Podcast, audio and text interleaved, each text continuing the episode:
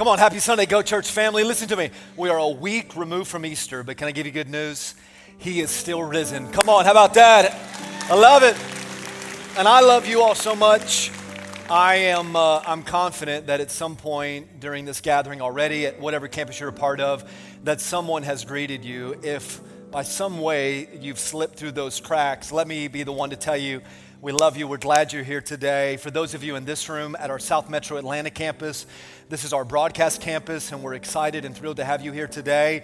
I do want to look at the cameras in the back of the room. Let's greet our West Side Atlanta campus. We say hello to all of you meeting on the beautiful property there at the City of Refuge. Come on. Then our Germantown, Maryland campus, 700 miles from here. Come on, can you bless them, welcome them, and the greater Washington, D.C. area. And then, of course, everybody online. So, whoever you are, wherever you're watching from, what campus you're part of today, we love you. We're just one big family serving one awesome God. And it is a joy and a privilege to be together on this Sunday. And then, of course, we have a tradition that we do every week before we get into the message. And if you've been a part of Go Church for any period of time, you know this to be true. We pause to give honor to the brave men and women that serve in the military or those brave men and women that are on the front line as first responders. So if you serve in any capacity where, where you serve and protect and sacrifice for our betterment, we just wanted to say thank you. This moment of applause and appreciation, it's genuine, it's heartfelt. There's no agenda here, there's no strings attached. I just think it's appropriate that we just bless the men and women that sacrifice and serve. So, at every campus, online as well, can we put our hands together? Come on. Can we shout? Can we hoop? Can we holler? Can we whistle? Come on. Thank God for the brave men and women. Come on, church. I like it. And then I'm going to help out every man in the room, every lady in the room, every child in the room to remind you that in two Sundays from now, it's Mama's Day. Come on, Mother's Day in two weeks. So, for those special mamas in your life, you've still got plenty of time for Amazon Prime. Can I get an amen from somebody? So, you got a couple weeks here. I have already texted Kimberly and said, Can you send me some Amazon links of gifts that you want? Come on, somebody. Follow my example as I follow the example of Christ. That's all I'm saying. But we love moms around here, and I know that Mother's Day is different for everybody. Some of you may not have a close relationship with your mom. Some of you, your moms may have gone on and exited this world, transitioned from this world to, to heaven, and so you've got the dynamic of that. Some of you are close to your mom, you have that great relationship. But we love moms. We celebrate moms, and we want to do that on Mother's Day here at Go Church. And we've got the Lisa TerKeurst who will be here on Mother's Day. I would highly encourage you to get here early for a good seat. This place is going to be packed. As a matter of fact, Mother's Day is typically the second highest attended Sunday or the highest attended Sunday that we have all year. And so when you bring in someone like Lisa TerKeurst, uh, it, it, will be that, that same way. So get here early, come and celebrate. We got something for moms, we got pictures for the family, and it's to be a great day, and I want you to be a part of that, all right? And then the second thing I want to give you before I pray for you last Sunday was Easter. Every Easter, we do that Easter survey. We asked five questions on there. The team is working through the data and the analytics of all of that. The most important question that we asked, though, was at the end of, end of that uh, survey on the backside about the next steps in your faith journey. And if you remember, we had everybody mark a letter A, B, C, or D. A was, I'm already in a relationship with Jesus. B is, today, on Easter Sunday, I'm beginning a new relationship with Jesus Christ. C was, I'm not ready, but I'm, considering it. And then D was, I doubt that I'll ever ask Jesus to be my Lord and Savior. I want to give you some wins here today. And of all of the numbers that we celebrate on Easter Sunday, this first one, those who marked the letter B, this is worth the highest applause of just appreciation and celebration. How about this? 129 people said yes to Jesus. Come on. Oh, come on, you can do better than that. Come on, all of heaven is celebrating. I love that. Uh, between all of our gatherings and all of our campuses, we had over 2,200 people in attendance on Easter. I'm no mathematician, but this is right shy of 6% of those who were in person said yes to Jesus and that is just beautiful. I also want to give you those who marked the letter C and D because I'm committed to praying for these individuals. So 20 people said, you know what, I'm not ready, but I am considering this faith you know, journey, this accepting Christ as my Lord and Savior. We're praying for you. We're believing that every C will move to a B. Come on, somebody. And then, uh, yeah, I think that's great. Come on. And then Three individuals, three individuals said, I doubt that I will ever ask Jesus to be my Lord and Savior. And I want to let you know that we're praying for you. Uh, I believe, excuse me, I was a D. And now look at me. I was the one that said, I doubt I'll ever ask Jesus to be my Lord and Savior. And, uh, and if God can do it for me, God can do it for any of you in this category. Come on, let me get 200 people that have been there. God saved you, set you free. That's your testimony. So we're praying for you. Now I'll say this, I'm going to pray. All right, we'll get into the message in this series. But I want to pray specifically over the celebration of the 129 people that said yes and then those 23 people that haven't yet made that decision. For some of you, this could be family. This could be friends. This could be a neighbor or a coworker that you invited. And we're just going to ask the Holy Spirit to do what only He can do. You can't save anyone, and neither can I. But Jesus can, His precious blood on the cross at Calvary. So let me pray over these, and then I'll pray over this message, and I'll believe that God will meet us here, all right? Every head bowed, every eye closed, every campus. I want to take seven seconds here moment of silence, kind of a focal point here of meditation, simply to allow you to get your mind and heart right. Powerful worship, great ministry moment. As we go into the message, though, I believe God's got a word for us. Can we take seven seconds here and let the Holy Spirit speak to us, and then I'll pray?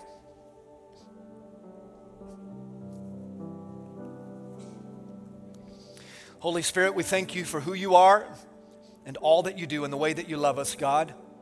I'm on this stage today grateful for the 129 people that on one Sunday, Easter Sunday, said yes to a personal relationship with Jesus Christ. I'm reminded in your word that you say that no man comes to the Father but by you, Jesus. So I'm praying that everyone would accept you as Lord. I pray for the 23 people that are either on the fence or completely just against the idea of surrendering, surrendering themselves to you. I don't pray this in a mean way, I pray this in a heartfelt way that the Holy Spirit would convict them and draw them in to that personal relationship. As a matter of fact, that's really our job today. You tell us in your word that if we lift you up from the earth, you'll draw the people to you. So, God, I'm not standing up here today trying to impress people. God, I'm not trying to, you know, validate my intellect or knowledge. I'm not that smart. But I do pray for an anointing on my life. I'm asking that every word that would come out of my mouth would be God ordained and spirit led. God, I want to be anointed to impact people. I echo the words of the Apostle Paul that he told the church at Corinth, where he said, For I do not speak with wise and persuasive words, but with a demonstration of the Holy Spirit's power. I need your power. And I pray for your people that you would anoint them, give them ears to listen and eyes to see, May they understand the word of God and may that word never return void. And we pray all of these things in the name of the Father, the Son, and the Holy Spirit. And the whole church said, Amen and amen. You've clapped a lot today for a lot of reasons, but can we applaud real loud? Come on, the King of Kings, the Lord of Lords. Come on, church. Come on, if you love him, let him know. Come on. There we go. All right, we're in week number four of a series that we're doing at Go Church. We're calling it Long Story Short, and we're looking at the Bible, the in, entire Bible from Genesis to the book of Revelation. So uh, it's a five week series, which means it's impossible to cover, you know, the 66 books and the almost 174,000 words of the Bible in its entirety. The spiritual depth and the uh, just the length of Scripture in itself would would permit us from, you know, uh, or the challenge us from getting to all of that. So, what we are doing though is looking at the Bible from a telescopic view, kind of expanding outward here and just looking at five different events that happen in the Bible. I'll catch you up if this is your first Sunday with us on the five different themes or historical events in the Bible that we're looking at. But I do want to tell you this that when you read the Bible from Genesis to Revelation, here's kind of a working definition of what the Bible really is it's just God's love letter. That's all it is. It's God's love letter to you, it's God's personal love letter to me. God is a redeeming God. It's not the will of the Father that anybody would perish, but that all would come to repentance. So God gives us his book, a holy book. Holy means set apart. He gives us this, this holy book that is set apart from every other book, and he writes us this love letter. So if you are the letter A and you're already in a relationship with Jesus, you know the importance of reading the Bible every day because it provides food to our spiritual soul. Can I get an amen? If you just mark the letter B, or maybe you're in the other areas, C or D, listen, you got to get into the Word, even if you're wrestling with your faith. Uh, the Scripture, it's, it's truth, and the Bible tells us that truth is what sets us free. And so, over the last few weeks, we've been looking at a few different events. Uh, we started with creation, then we moved to the fall. Last Sunday, Easter, we talked about the resurrection. Next Sunday, we'll conclude the whole series and we'll talk about the second coming of Jesus. Anybody interested in that? Like a little curious of that? I think it's gonna be a great Sunday. So we'll talk about the return of Jesus Christ. Today, though, we're gonna talk about the church, the importance of the church, the bride of Christ, why the church exists, and uh, if time permits, I'll even share with you a little bit about what your role in the church should be. Now, I create the slides for the TV. I hope you enjoy having that. I know it helps certainly at the campuses that we live stream, but I love to give you a lot of Bible and all of that. And in my mind, when I'm preparing and creating the slides is a process in my preparation and study, but I kind of know how many slides typically equal how many minutes in a message. So the first draft of the slides today was like 120 slides, which would have meant that you would be here till Mother's Day. Come on, somebody. So I decided, okay, that's a lot. So instead of giving every single one of these particular verses on the slide, I thought I'll just make one with all of the references here. So write them down or take a picture. I'll even pose for you. Come on now. And that like Olan Mills. How many of you remember Olan Mills? Come on now. Right there. So anyway, this is kind of where we've been over the last few weeks. Genesis 1 is uh, in the beginning, God created the heavens and the earth. When God speaks, he creates. Then that was day one. Day six is Genesis 1 26 uh, let us make mankind in our image, in our likeness. So God makes Adam from Adam's rib, he makes Eve. Uh, I've not shared this one with you in the series, but Genesis 1:28, and this is important, especially for the message today. Uh, Genesis 1:28 is where God gives Adam and Eve, and there's two words here that I want you to write down: dominion over the earth or authority over the earth. And that's important, especially for the purpose of the church. I hope you're taking notes today. Come on, everybody, take some notes. Then you get into Genesis chapter number 2, verses 15 through 17. God places man in the garden and he gives them free will. He says, You are free to eat from any of the trees, any of the fruit, except do not, do not eat from the tree of the knowledge of good and evil, for when you eat of it, surely you will die. Then you get into Genesis chapter 3, and the serpent, which is Satan, comes along.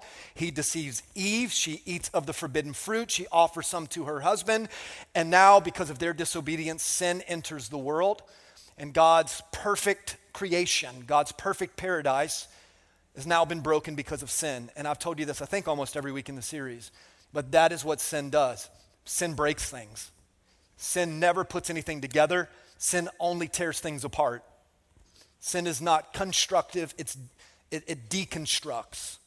Sin always over promises and under delivers. Can I get an amen? Come on. So in Genesis chapter 3, the whole, the whole game was changed because sin entered the world. And so there was only one way for us to be redeemed. And we talked about this on Easter Sunday that God gave us Jesus. So it's not on here, but you could quote John 3:16, for God so loved the world that he gave his one and only begotten son that whosoever would believe in him would not perish but have everlasting eternal life. 1 John 3:8, which we looked at last Sunday on Easter, says that the son of God appeared for one reason, to destroy the work of the enemy. So what Satan did in the garden, God sent his son Jesus to take back, here's the word again, to take back the authority. So God gave Adam and Eve authority, gave them dominion. And then what happened? Satan comes along, he took the keys of authority. So God sends Jesus. Jesus comes, and what does he do? Through 1 Corinthians 15, 3 and 4, three things he does to destroy the work of the enemy. He died for our sins, he was buried in a tomb, and then on the third day, up from the grave, he arose, and the whole church said, Hallelujah. You see where we're going? Now, here we go with the conversation for today once the resurrection of Jesus happened, I'm gonna, I'm gonna, I'm gonna start out uh, teaching and then I'll move into some preaching, all right? So I'm gonna start out telling and then I'm gonna end up yelling. Is that good? So let's just teach a little bit here and then I'll yell at you. You came to get yelled at. Come on, somebody. So once Jesus was resurrected from the grave, um, history and the Bible tells us that Jesus walked this earth for 40 days in his glorified body, in his resurrected body.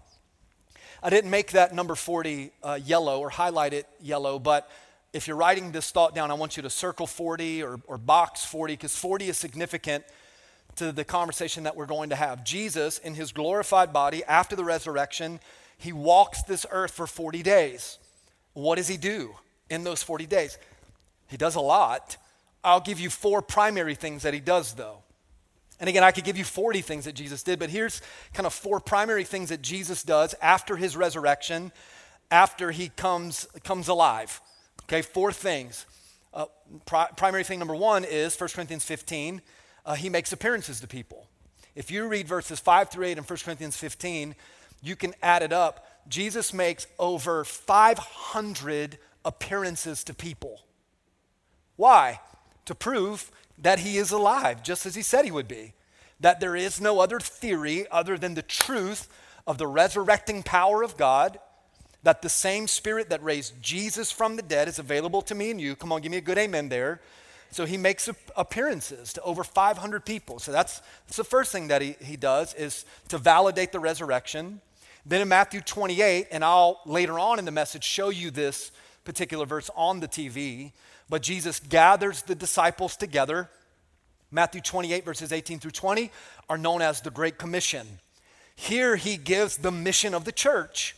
So, in this 40 days of him being on the earth in his glorified body, he pulls the disciples together, and this is what he says All authority has been given unto me.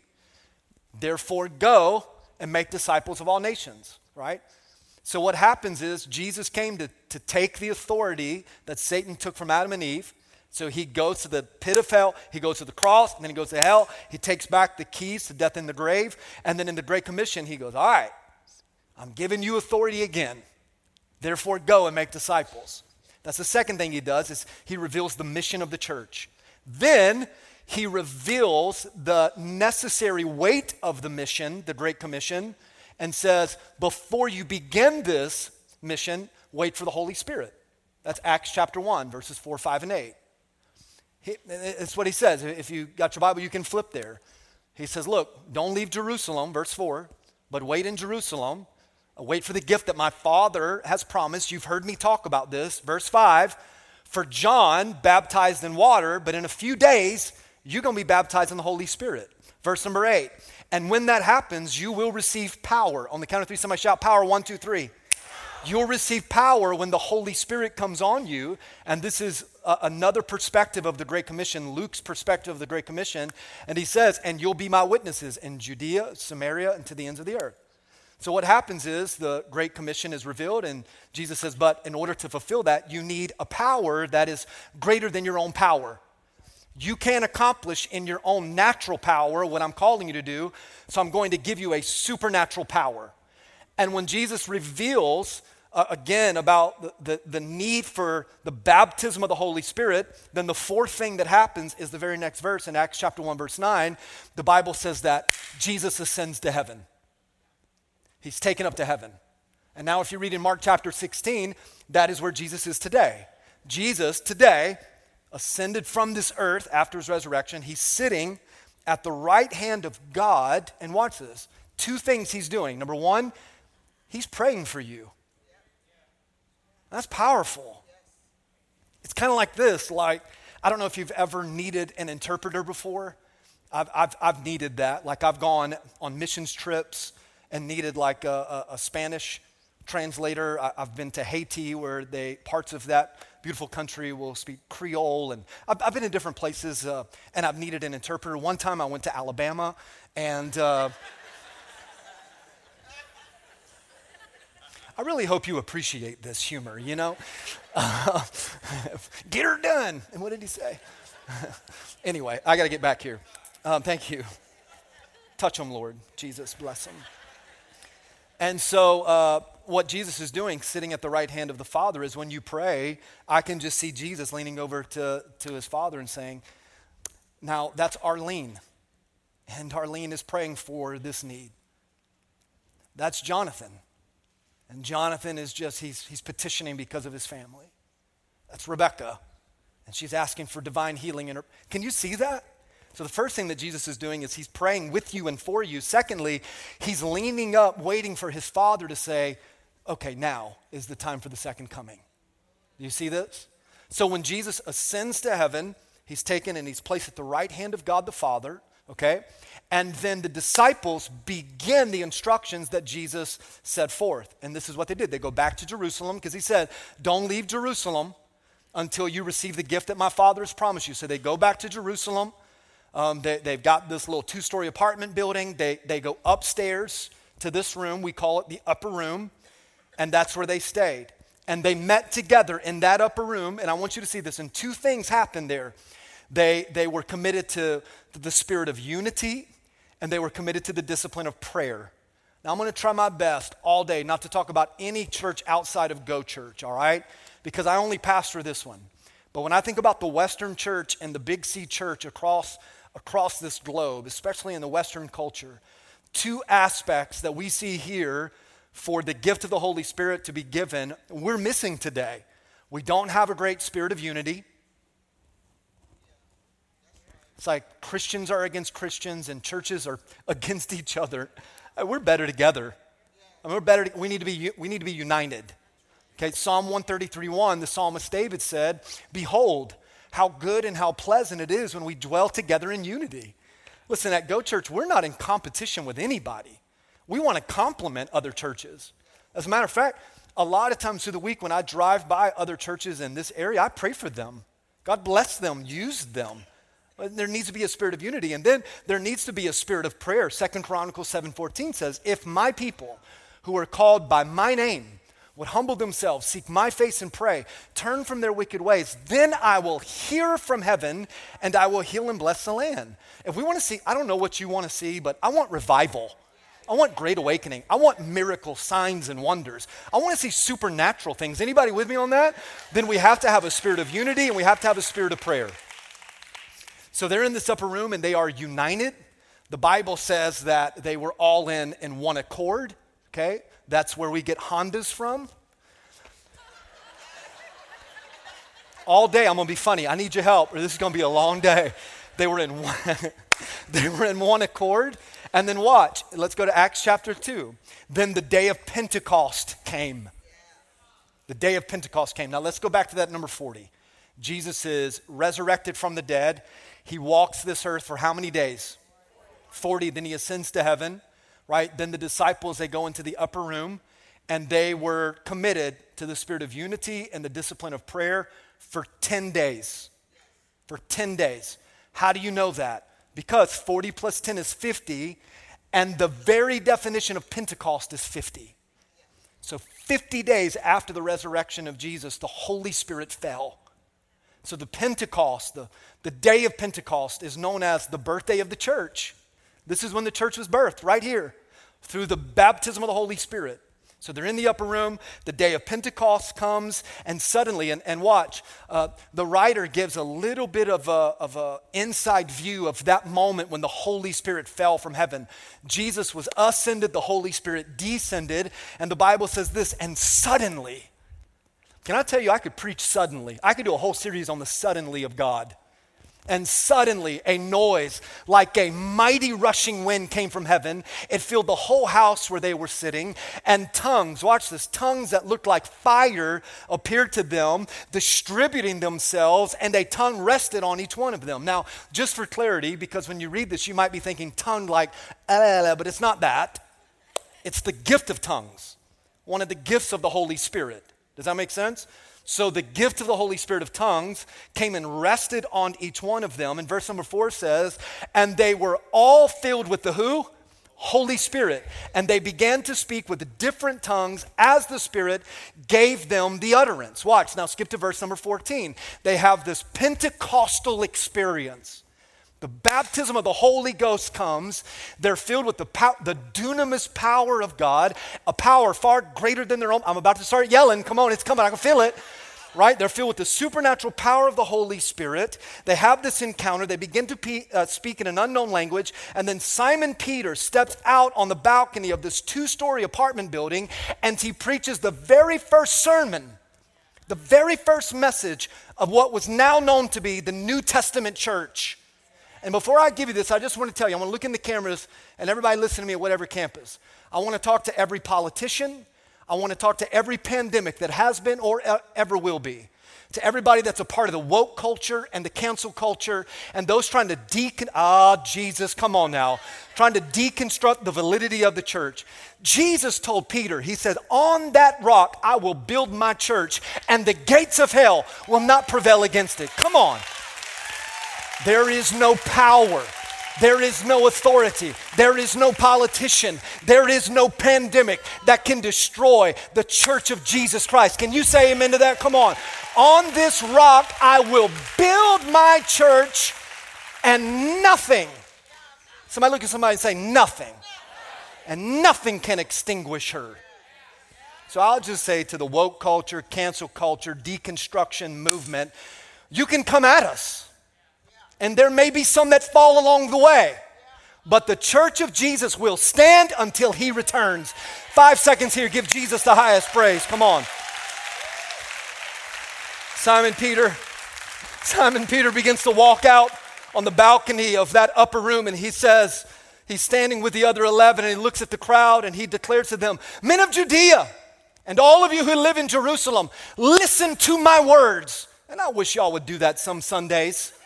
I'm up here preaching. Just listen to this message. He says, These people are not drunk with wine, as some of you think that they're in the habit of doing. It's only nine o'clock in the morning. No, he says, We're not drunk with wine, we're drunk with the Holy Spirit. And this has been spoken to the prophet Joel that in the last days, God says, I will pour out my spirit on all flesh. Watch. And your sons and your daughters will prophesy. I pray that almost every night over my kids. Let them prophesy in Jesus' name. Young men will have visions, and old men will have dreams. And Peter said to them in this first sermon, He said, Repent, repent of your sins, and be baptized. Watch, in the name of Jesus Christ for the forgiveness of your sins, and you will receive the Holy Spirit. Watch. Let's skip now to verse number 41. So then those who received his word, they were baptized, and that day there were added about 3,000 souls. West Side, Germantown, everybody in this room online, throw both hands up in the air. Come on, just real quick. Participate with me if you're physically able. All right, hands down. And ever since that moment, now you have been added as well. Ever since the day of Pentecost, the birthday of the church, Christ has been adding souls, adding souls, adding souls. And we are here today because of the Pentecostal experience that happened in the upper room, because of Christ establishing the church on the rock, and the gates of hell can't have it. Come on now. And they were devoted. Read the book of Acts with how the church behaved. They were devoted. And I love this. They devoted themselves to the teaching to the message, to, to God's word. They devoted themselves to community and to fellowship because we need each other. The Bible says it's not good for man to be alone. We weren't created for quarantine or isolation. So they committed themselves to community and to fellowship.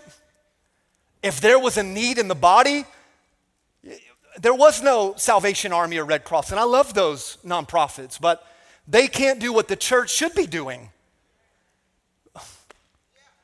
We've delegated our responsibility to secular entities. The New Testament church, man, if you had a need, everybody would just pitch in and sell possessions and help you out. Look at your neighbor and say, I need a million bucks, and you look like you got it. Come on now. Now, when we see somebody in need, what do we do?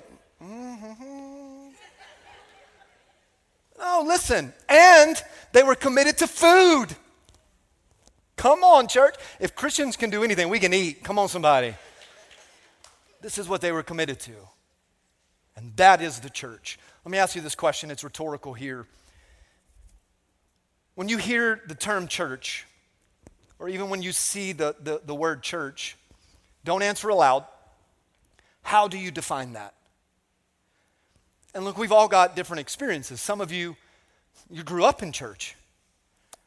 And so that upbringing in church has created a, a, a, spiritual awareness and an emotional attachment and understanding of the importance of that. This one breaks my heart, but some people have been hurt by church. I would imagine over the 20 years of my ministry, I've hurt some people unintentionally. Never have I ever intentionally hurt anybody, but some people have been hurt by church.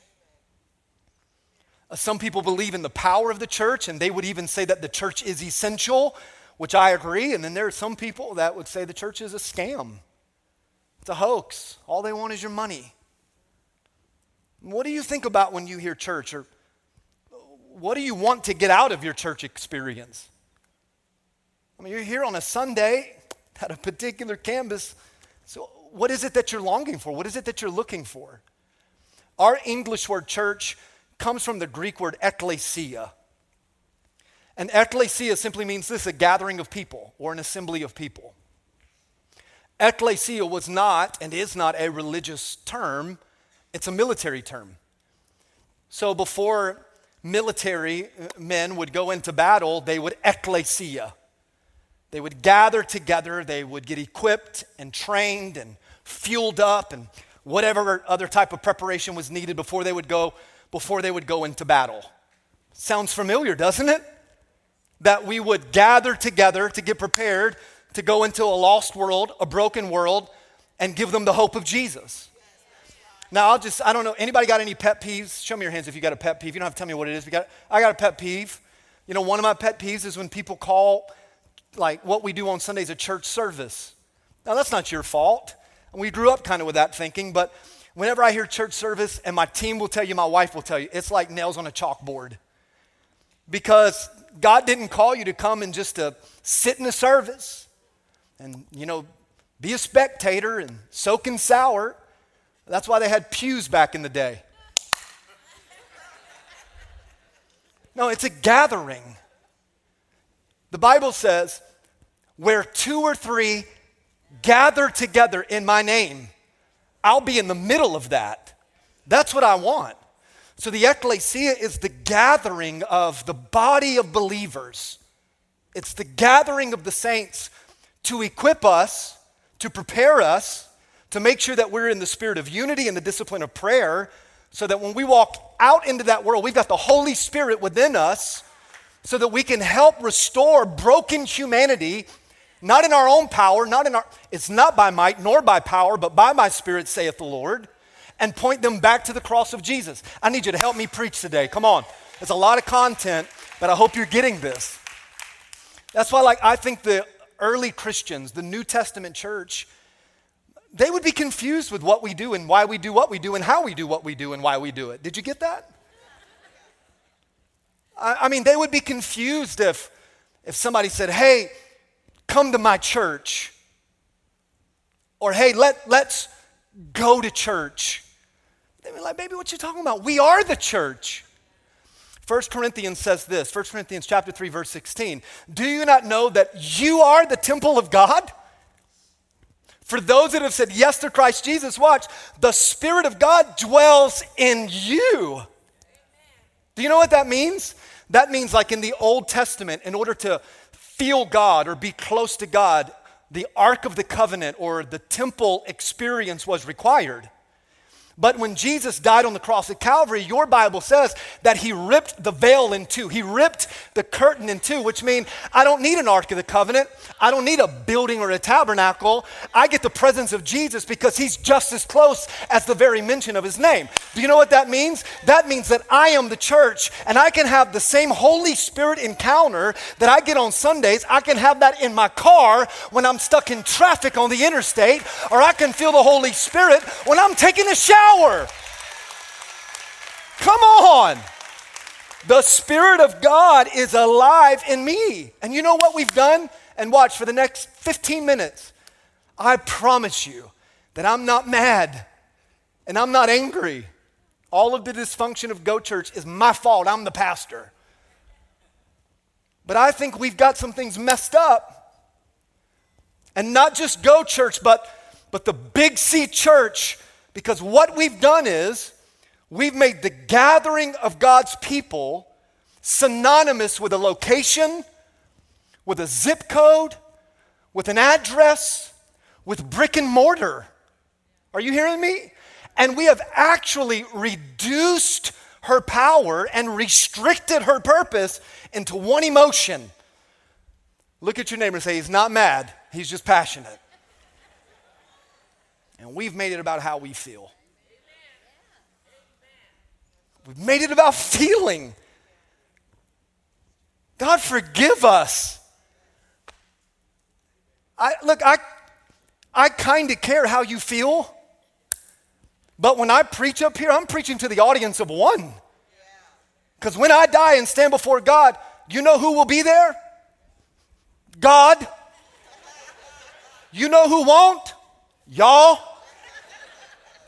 So I've got to, I can't I can't base what we do here at Go Church based off of how people feel. Could you imagine what this gathering would look like if I was like, all right, everybody just tell me what you want to do? Well, roll tide. Full circle. I forget nothing. Here's, here's what I hear. These are just some experiences I've had. And again, I'm not angry, but let's get our house in order. Well, it's you don't sing the songs I like. Probably true with your polka music. Well, it's, you preach long. Yeah. It's probably true too. It's so cold in here. That's a fact. and then somebody, it's too hot in here. Oh, you got the lights and the haze, and why does my campus live stream? And all of these different things. Let me just say this to you because I love you. I love you enough to tell you the truth. That if anytime you begin your conversation about Jesus and his church and your testimony with you or with I, it ain't about you. It's not about me. It's all about Him. And listen, whenever we gather together, whenever we ecclesia together, the church can never be about a feeling, it has to be about a feeling. When we come together, do we experience the supernatural power of God so that what we do in here fills the streets out there? Give me 200 people that are with me on that. I get it. You've got opinions, and so do I. And I know you've sent the email. And yes, I read them. I just didn't want to respond. Because opinions are like armpits, everybody's got them. Well, I, I, no, I want it to be about you. I don't, it doesn't matter, it doesn't really matter what you think of me. I just want you to know my heart. And if you're looking for a church that's not an easy thing to find a home church. I mean, what a great day to be here because you get to hear the heart of this pastor. I just walk out here with all humility and say, okay, Lord, when this is over, when this hour and a half is done, will you be pleased? Will you be honored? Will you be glorified? Will lives be changed? And I get it, we have different things and preferences, but I you can't hold me accountable to preferences. But you can hold me accountable to the Word of God. Come on. Those emails all here. And we're actually in a really good place, but somebody needed to say the truth, and God told me it'd be me today. Let me give you six signs here of a healthy church. And I want to preface it with this I'm not saying Go Church is perfect, because Lord knows we're not. We're, not perfect. There's a lot of areas that we got to keep working on and getting better at, and I know that. And as the church grows and she is growing again, it presents new challenges and things within our systems that are gaps and deficiencies. And so we're not a perfect church. I think these six signs of a healthy church, though, you're going to see in the DNA here of this house. Uh, but we're working on we're working on all of them. And let me say this to you as well. If, if you're looking for a church and you find a perfect church, please don't attend there and mess up what they got going on with your dysfunction. Just stay here with all of us crazy people. Come on, somebody. Let them do their perfectness. Let's just be up in here trying to figure it all out, all right? Let me give you six signs of a healthy church. Watch this. Number one is this a healthy church has to be a Bible believing church. Not just Bible believing, but Bible teaching. Everything that a church does should make Jesus the center of it all. He should be the center of worship, He should be the center of the message, He should be the nucleus of that entire gathering. Because if he's not, we're just a, a country club. You hear that? We got to be Bible believing and Bible teaching. And you better be sure that I'm going to do my very best to give you the Bible every single week to hear the Word of God, because that's what this is all about. We can't build our own agenda and our own platform. No church should have a pastor that has any concern or care about being a celebrity pastor. That's nonsense and it's hypocritical. I'm not trying to be famous, I'm trying to make Jesus famous. It's not about us having a popular church or a catchy brand.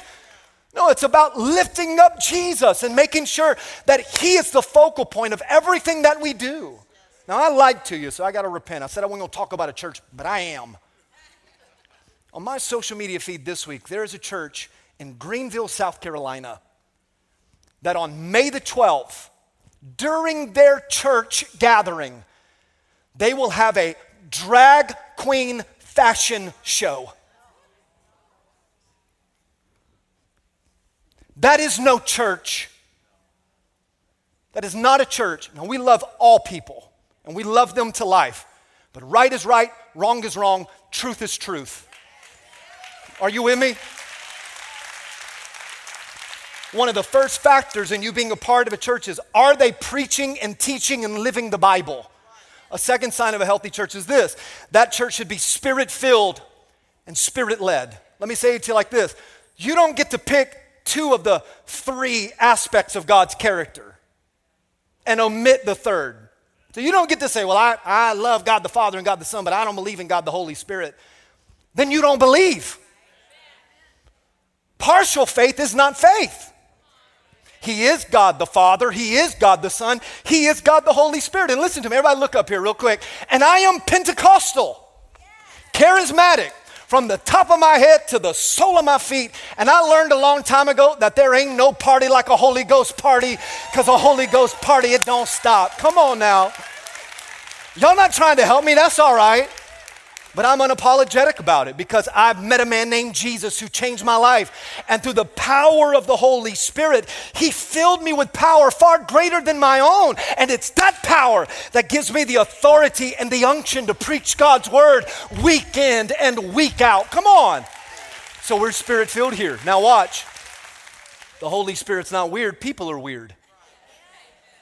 And I will shut that down quick. Take your weirdness down the road. But we should be spirit filled. Listen to me. The, the, the, word for power is dunamis. You know what that's like? It's like taking your finger and sticking it in a light socket. So, whenever you go to a church, there should be power, there should be electricity. There should be something that the moment you pull in off the street to the time you get in your seat, you're like, what is? I'll tell you what that is and who that is. That is the Holy Spirit. Now, I'm not against liturgical worship, but what I am against is dead services or gatherings. Get that out of here. No, God is alive and alive forevermore. Come on. Is anybody in here alive, by the way? Come on now. We should be spirit filled. We should be spirit led. I'm the pastor, but I'm not in charge. Holy Spirit, have your way. Do whatever you want to do, Lord in our gatherings, you know what we should see? We should see the fruit of the Spirit love, joy, peace, patience, kindness, goodness, gentleness, faithfulness, self control. In our gatherings, we should see the gifts of the Spirit. There should be teaching, preaching, worship, prayer, serving, giving, miracles. Come on. Spirit filled, spirit led. Another sign of a healthy church is we should be committed to discipleship. Here's how I define discipleship we love God's people, we grow in God's word, and we serve God's world. Discipleship. What we do on Sundays is discipleship, it's corporate discipleship. But you know what you need beyond just Sunday? A small group. You know what you need beyond just Sunday in a small group? Mentorship and accountability, one on one or one on two one of our top priorities as an executive leadership team and as a staff here at Go Church in this calendar year is to embed a true culture of discipleship. Because that's the commission of God to go make disciples. Another sign of a healthy church is we should be helping you discover and develop and deploy your gifts. This is where the Western churches got it mixed up. The, the, the body of Christ has given all of the responsibility to the pastor and the staff. That's not in the Bible. It's not the Bible. What is the Bible is Ephesians 4 that it is my job to equip the saints to do the work of the ministry. Does that make sense?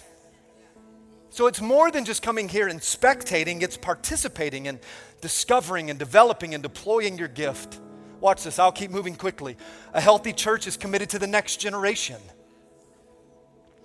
The next generation is not the church of tomorrow, they're the church of right now. And I can't speak for any other church, but what we do with Go Kids and Go Youth, we don't babysit. No, we don't babysit. No, there's a few areas that we're committed to when it comes to the next generation from kids to youth to young adults. We are committed to teaching them about authentic faith, real faith in Jesus.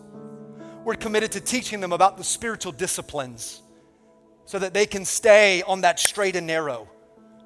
We're committed to teaching them about moral boundaries. Can I get an amen from somebody? And then helping them to establish healthy, God Christ centered friendships and relationships. Any church not focused on the next generation that's not healthy. This is important. And then the final of the six is this a healthy church is a church that is focused on the Great Commission. Oswald J. Smith said it this way Any church that is not actively involved in the fulfilling of the Great Commission, they lose their right to exist. This is our job, is the Great Commission. All right, hang in there with me for three or four minutes and you'll be out of here, all right? Matthew 28, three verses. I told you we'd come back, and I'll close with these verses here and then one image that you can see.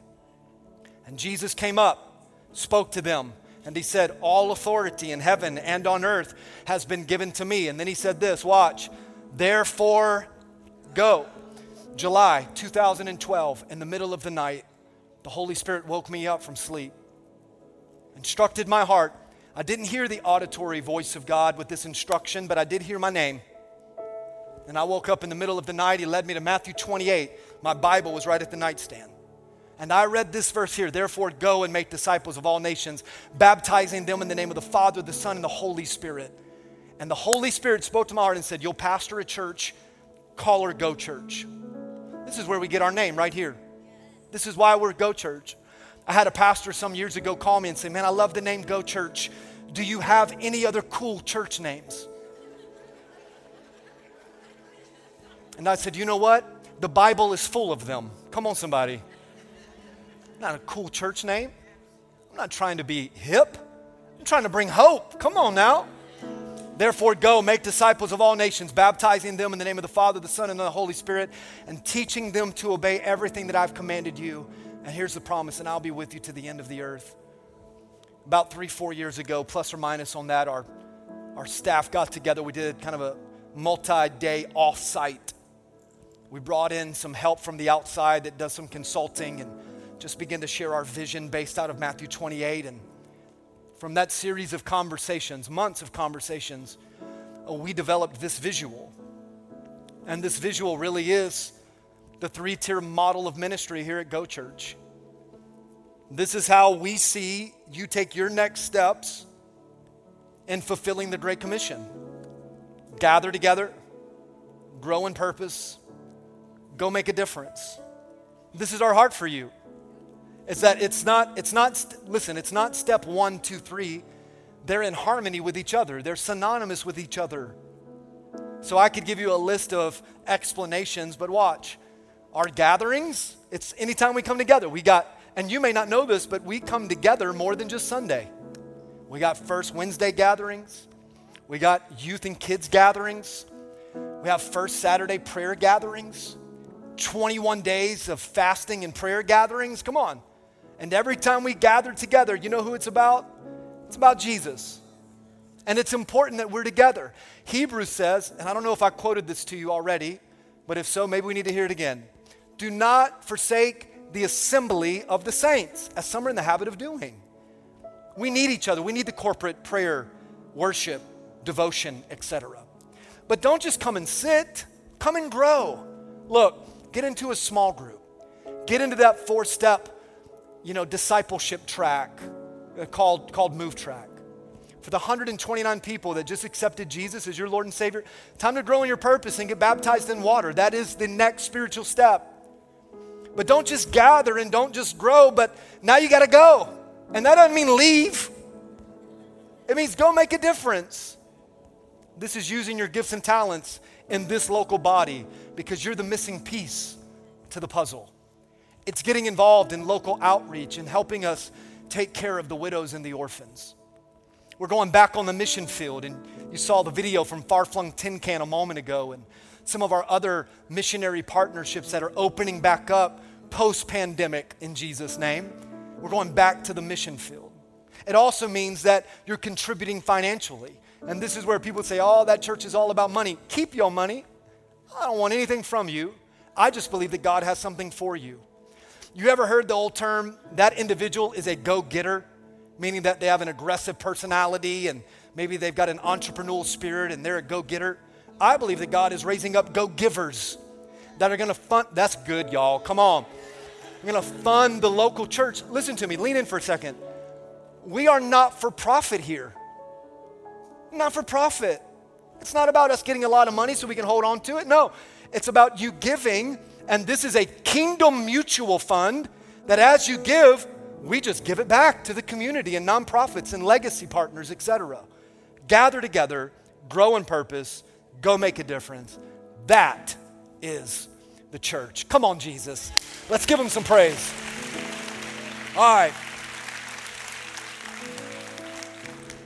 Will the Holy Spirit speak to your heart? And what's your next step? I always close with those two questions every head bowed, every eye closed.